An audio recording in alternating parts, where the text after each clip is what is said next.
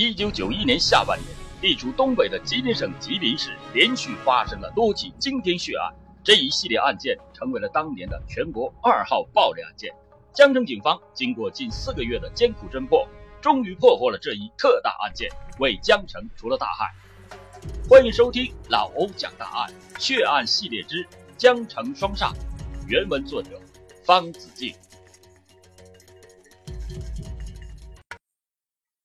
一九九一年七月二十四日，吉林市龙潭区检察院控告申诉检察科干部常国义正走在回家的路上，没有想到早已有人在他的身后尾随，凶狠的眼神紧紧地盯在了他的腰间。腰间那是一支五四式手枪，在那个年代，常国义作为公检法成员可以随身配枪。当常国义推开门的一瞬间，他感觉身后猛地冲进来一个人，还没等他反应过来，一个坚硬的东西顶在了他的头上。紧接着，只听“砰”的一声，一颗钉子击穿了常国义的头部。当时，常国义并不是唯一在家的人，他的哥哥也在屋内。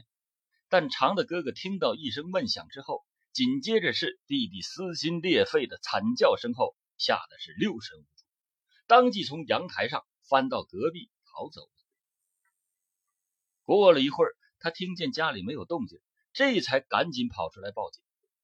警方得到消息后，赶到了现场，发现常国义已经倒在了血泊之中，而他腰间的枪套已经是空空如也。随后，常国义被送到了吉化第二职工医院，经过抢救无效，于当日十六时许死亡。经过法医检验，他死亡原因是颅骨碎裂，而杀死他的应该是一把射钉枪射出来的一颗钉子。警方经过勘查现场，认定常国义是在进门的一瞬间遭到了袭击，而凶手抢枪得手后并没有多做停留，因此可以断定，凶手就是针对枪来。警方还在现场找到了一把射钉枪，经过检验，可以认定这就是作案工具。同时，从现场的足迹来看，凶手应该是两个人。警方随即成立了专案组，针对常国义当天的行动轨迹进行了分析。当天，常国义上午去了机关文化宫观看反腐展览，中午正常回家，并没有丝毫的异常行为。而常国义本身四十多岁，内向，并且戴着眼镜，长得黑瘦，显得没有很强的反抗能力。专案组分析，凶手恐怕是早就盯上了常国义，在经过多次跟踪后，终于下手，并且成功的逃脱。整个过程，除了常的哥哥听到了点声音外，没有任何的目击者，并且没有在现场遗留的射钉枪上找到指纹。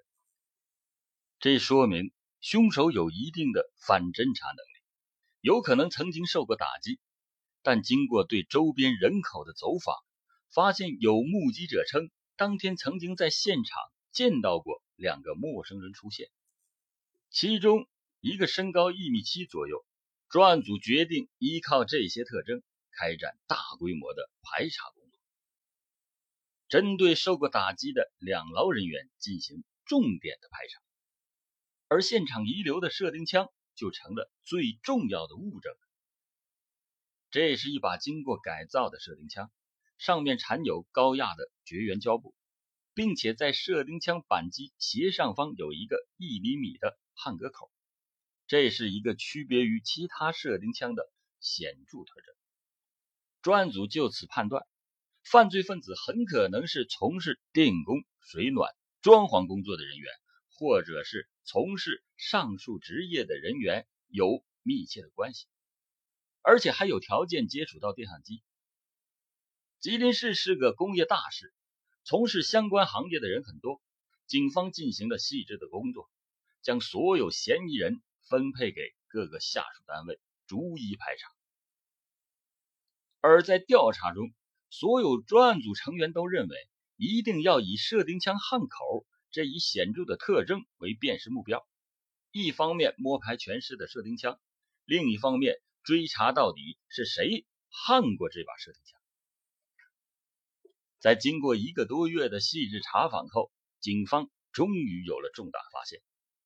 八月二十七日，极化公司一零三厂机修车间铆工王德勇主动向调查员承认，这支射钉枪的焊口是他焊割的。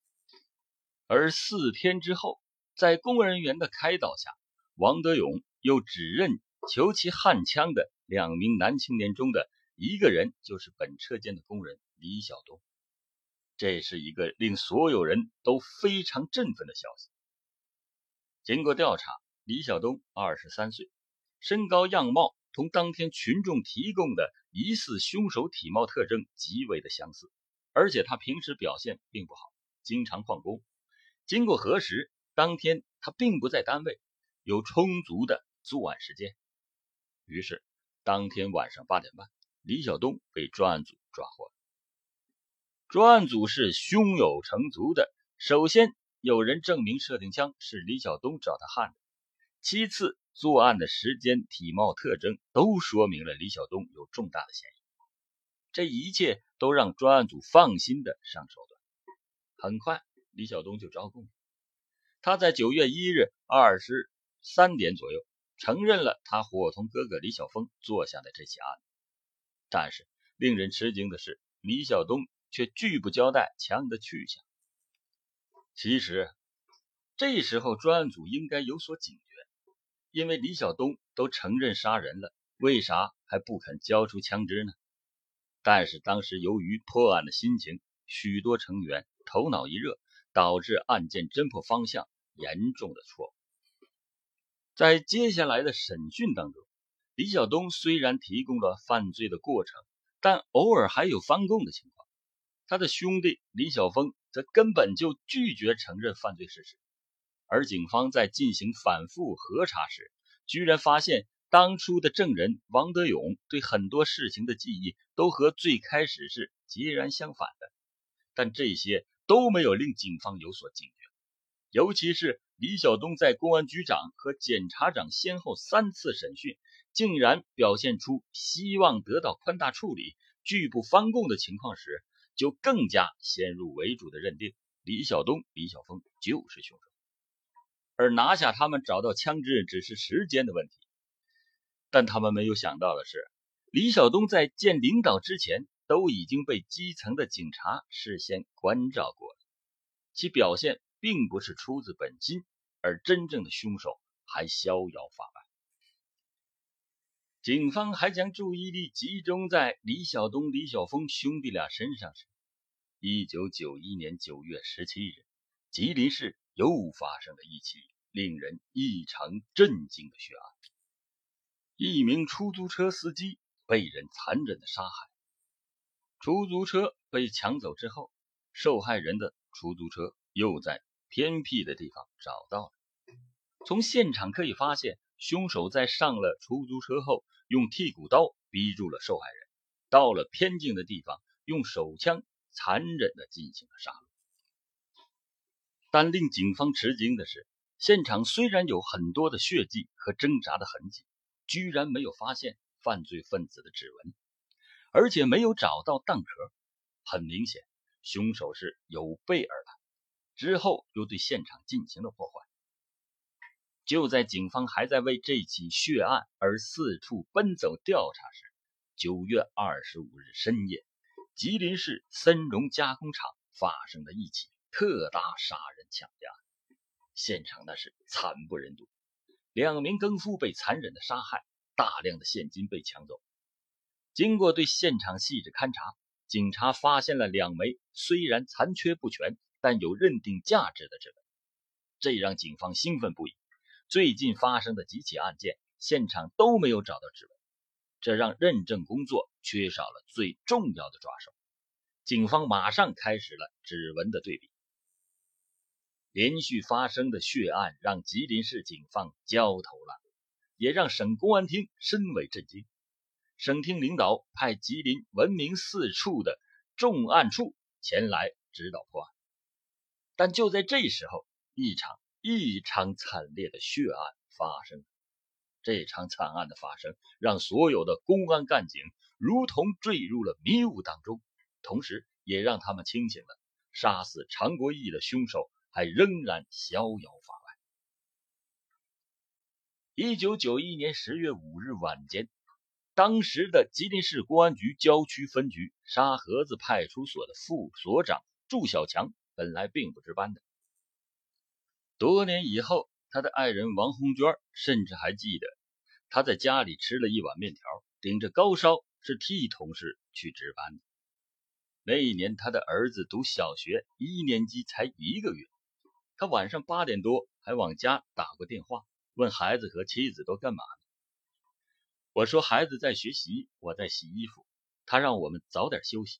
王红娟说，这么多年过去了，这些细节却毫无磨损的印在了他的心里。他这个人就是这么敬业，平时过年过节不值班，也要到派出所去看一看。已经五十九岁的王红娟到现在也觉得祝小强不是一个合格的丈夫。生孩子的时候他不在身边，做阑尾炎手术的时候他也不在身边。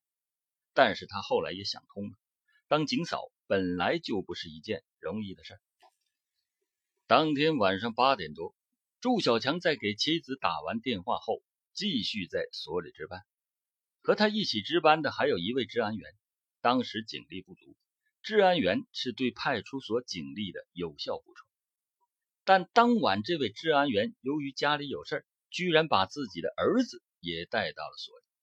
如果他知道后来发生的事情，他宁可将儿子一个人锁在家里，也绝不会把他带到自己以为安全的派出所的。十点多，外面已经彻底安静了下来。祝小强因为重感冒，有些困倦了，坐在桌子前正在打盹。没想到，突然派出所内闪进来两条黑影，直扑向祝小强。还没等他反应过来，黑洞洞的枪口已经对准了他。枪声响起，祝小强倒在了血泊之中。正在哄孩子睡觉的治安员闻声冲了过来。也倒在了枪口之下。孩子听到声音后，大声的哭喊，但很快他就永远发不出任何的声音了。沙河子派出所发生的一切，并没有惊动周围的人。直到出外巡逻的同事回来之后，发现所内的三人早已经死去。祝小强身上的六四式手枪被人抢走了，现场留下了两个陌生人的足迹。其中一人穿白塑料底的三紧布鞋，从鞋码的大小判断，此人身高在一米七五左右。这起案件的发生震惊了所有的人，没有想到居然有犯罪分子敢针对在派出所内执勤的警察进行杀人抢枪的疯狂罪行。技侦人员进行现场勘查后，发现击杀祝小强和治安员的是一把五四式手枪。而之后，经过对弹道的分析，警方惊讶的发现，作案的手枪居然是常国义被抢走的那一把。此时，大家都想到了还在拘留所关押的李晓东、李晓峰兄弟俩。令人哭笑不得的是，居然有部分干警认为是两人没有交代出枪支和同伙，才导致他们的同事被杀，所以对两人是拳打脚踢。可专案组的领导层却明白，李氏兄弟是被屈打成招的。但为了安全起见，两人没有被立刻的释放，而专案组则需要重新开始案件的侦破。经过认真的对比分析，专组得出了如下结论：七二四和幺零六两起案件是针对政法干警抢劫枪支的行动，两者之间的关系非常的明显。特别是袭击沙河子派出所使用的五四式手枪系七二四案件中被抢枪支，犯罪分子针对政法干警并且抢走枪支的行为特征非常的明显，这证明他们曾经受过公安机关打击的可能性进一步提升。曾经一度松懈下来的曾经对两劳人员的摸排又再次提上了日程。而就在整个吉林市警方还在为幺零六惨案而震惊不已的时候，十月十六日，吉林市城建中专又发生了一起血案。守夜的更夫在自己值班的屋内被杀死。城建中专的金库遭到犯罪分子的打砸，虽然没有成功，但仍然是让人惊出了一身冷汗。经过现场勘查，警察发现九二五幺零幺六两起案件现场足迹有同一性，认为可以并案。同时发现。幺零六案件中发现的犯罪分子所穿的白塑料底三紧布鞋，其鞋码相同。幺零幺六案件中的鞋码非常接近。据此判断，七二四、幺零六、九二五和幺零幺六都是一个暴力团伙所为。从人数上大体可以判断是两人结伙作案，而同李晓东、李晓峰兄弟没有任何的关系。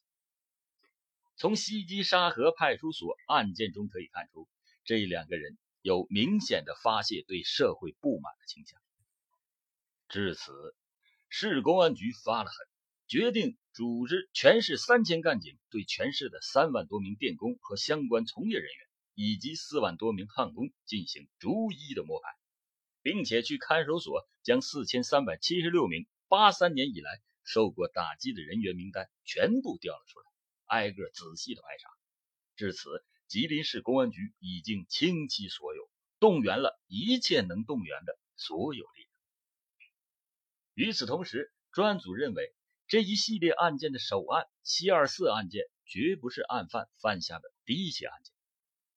案犯是在两个多月的时间里多次作案，这是他们作案的巅峰时期，而早期一定有其他的案件。经过筛选。专案组发现，早在1988年7月，吉林市龙潭山上就发生了一起惨案。一名爬山的群众发现了一个人倒在了山顶，已经死亡。他报警后，警方勘查现场发现，被害人身旁有一本书，脑部血肉模糊。很显然，他在看书的时候是被人从身后用射钉枪打中头部而死亡。当时进行的调查。但是由于缺乏证据和目击证人，所以案件没有深入下去。专案组还发现，在1990年2月22日发生的一起故意伤害案，也是用射钉枪作案，只不过是受害者受到袭击后并没有死亡，而是重伤倒地昏迷。但遗憾的是，并没有将两起案件串并在一起进行侦破。而令人更加吃惊的是，专案组发现。一九九零年十一月十五日发生的铁路警察下秤后被劫杀案件，从作案方法的手段来看，居然同常国义的案件有诸多相似之处。但当时铁路警察下秤后身上并没有带枪，而由于受害者身上财物丢失，并且没有穿警服，当时的侦查人员认为可能是侵财犯罪，或者是报复杀人，因此从侵财。和铁路警察周边社会关系上入手，查了很久也没有取得突破。此时，专案组终于将七二四常国义被杀案之前和之后的多起案件联系在了一起，认为在一九八八年七月发生的射钉枪杀人案很可能是该暴力团伙的第一枪，而目的就是为了试验射钉枪的威力。而一九九零年二月二十二日。故意伤害案也很可能是基于这个目的。至于1990年11月15日的铁路警察被杀案，很可能是同一伙人为了抢枪而做的。如果当时得逞，则系列严重暴力犯罪的案件则可能在1990年末就开始了。专案组认为，连续发生的血案，从作案的手法、侵害的对象、作案的动机等等因素上。都有交叉并案的条件，犯罪分子就在吉林市，而且犯罪分子应该对龙潭区山前街、昌邑区哈达街郊区的沙河子一带比较熟悉，极大可能有落脚点或者就在附近的单位工作。同时，专案组重新的从射钉枪入手，七二四案件中的射钉枪，经过排查发现是吉化利民商店。八五年六月，从江苏扬州工具厂购入的火箭牌射钉枪。经过深入调查，发现全市共有该型号的射钉枪七千多支，分布到全市二百五十多个工企单位。但经过干警们深入调查，仍然没有发现有用的线索。动员了这么多人，这支射钉枪的来历居然还是没有查清。从幺零幺六案件发生后，案犯似乎不见了踪迹，但经过一个月的排查，仍然没有线索。警方内部出现了消极情绪，为此，专案组负责人给所有参战的民警放了两天假，同时在内部进行了大范围的减压和安抚，让参战的民警重新燃起了斗志。民警们重新开始了新一轮的大排查，而这次正好是将全市二十一万适龄男青年进行包干制，所有的人都必须进行认真摸排。谁查漏了，谁就负责。而另一方面，指纹的对比仍然在继续。当时的条件极为有限，所有的指纹对比都只能靠眼睛。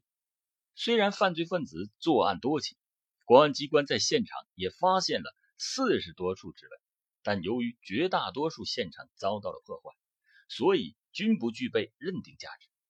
只有九二五犯罪分子抢劫。森荣加工厂，并且杀害更夫的案件中，发现了两枚虽然仍然残缺不全，但具有认定价值的指纹。因此，警方组织全市的技侦人员进行大规模的对比。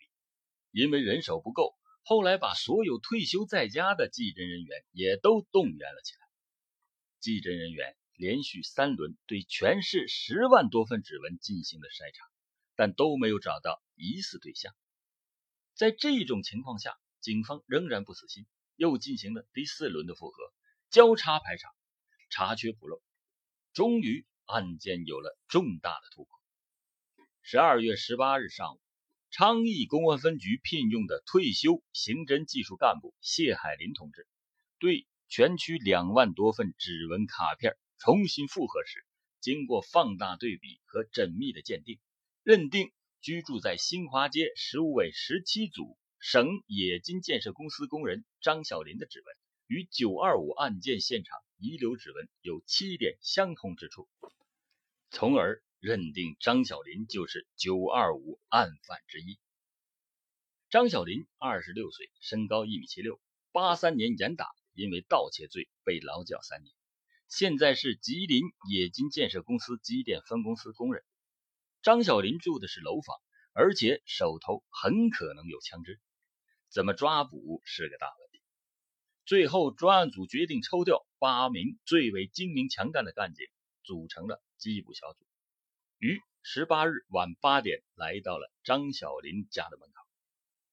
刚开始，干警谎称是居委会的，前来看看暖气管子，但敲门很长时间都不开门，干警果断踹门而入。将张小林生擒活捉，但没有想到的是，张小林在被抓后疯狂的想喊叫，即使在堵上嘴之后，仍然试图在楼道里大喊大叫。干警们马上联想到他应该还有一个搭档，而且很可能就在一个楼道里，于是马上调集人手将整个楼道封住，同时找到当地的派出所民警了解情况。发现同一楼道的邹广强和张小林交往甚密，因此果断的破门而入，将邹广强也抓获归案。通过搜查房屋内部，发现了两把枪支，子弹十五发，经检查就是常国义丢失的五四式手枪和祝小强丢失的六四手枪。至此，持续将近半年之久的江城系列严重暴力犯罪案件嫌疑人。终于被缉拿归案，可在审讯时，两人却拒不交代犯罪事实。经过反复的攻心之后，邹广强先开了口，之后张小林也认罪了。张小林在八三年严打时坐过牢，邹广强八四年因为流氓罪、爆炸罪被劳教三年，现在是吉林化工设备厂的电焊工。这与最开始警方的推理相一致，即。犯罪分子当中有懂电焊的人，张小林、邹广强出狱后不服法律对他们的惩罚，决心报复社会。他们先后购买了两支射钉枪，但由于购买的商店在八六年解体，账目又被雨淋湿，所以昌邑分局的警察没有继续的追查。他们利用射钉枪作案于1988年7月，杀死龙潭山上的看书人后，又于1990年2月22日重伤一人。两次作案后，他们怕射钉枪被人发现，将两支枪丢弃。之后又于1991年1月19日，在矿建机电分公司电工班偷窃了一支射钉枪，但该公司公安处始终没有重视此事，导致线索没有排查出来。为此，后来对昌邑分局新华派出所的领导和直接负责民警进行了严肃处理，并且要求对市矿建公司保卫处进行整改。之后，通过对二人的审讯，发现两人从1988年7月开始了长达四年多时间的多次作案，共杀死十九人，重伤四人。除了已经认定的几起案件，还包括在吉林市东山火化厂杀人抢劫案。这起案件的目的就是为了练胆儿，死者是替他的父亲值夜班的男子，同时还包括杀死龙潭区烟草副局长。由于邹广强的姐姐曾经被这个副局长处罚过，所以他怀恨在心，就杀了这个副局长。案件破获之后，这个副局长被评为了烈士。更加令人发指的是，当时他们在吉林市江南炼油厂附近，为了作案练胆量。杀了一个无辜的男人，而且把他的内脏掏出来带回来做熟给吃了。被杀的男人是江南联化小石油的工人，他做梦也没有想到自己碰上了这么两个变态。他们还烧过一辆三十路的公交车，原因是白天坐车和售票员发生了口角，为了报复而做的。当案犯邹广强的单位同事得知他的所作所为后，都震惊了。他这个人平日都比较窝囊，没事躲在工具箱后看书，有时喝点酒还爱哭，和同事争吵都是处在下风。事后大家一不敢相信，二就是后怕，没有想到这样一个人居然是穷凶极恶的歹徒。在抓到凶手并且破案后，省公安厅当即决定奖励工作认真的谢海林三万元，因为。如果没有他根据残缺不全的指纹定案，很可能这伙犯罪分子还要继续作案。而直到此时，李晓东、李晓峰兄弟才被正式的释放，公安机关向他们赔礼道歉，并进行了一定的赔偿。但他们在里面的遭遇实在是太过于恐怖。张小林、邹广强交代，二人刚开始都是利用刀具进行犯罪。初期都是锻炼胆量，后来在利用射钉枪杀人、抢枪得手后，想干把大的，要造成很大的社会影响，以满足两人内心深处对社会的不满，因此才出现了1991年下半年连续作案的情况。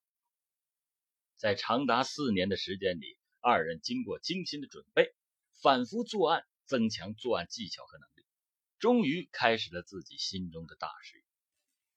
张小林、邹广强本是犯过错误的人，但他们不思悔改，出狱后仇视社会，仇视公检法机关，为了报复社会，在连续四年的时间内犯下了惊天的血案。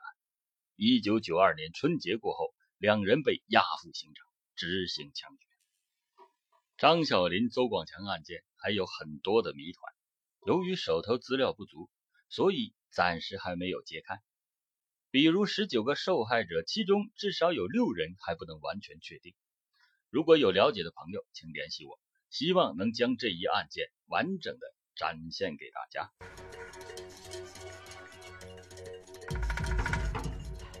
感谢您收听老欧讲大案，更多大案要案，敬请关注微信公众号“危言耸听”。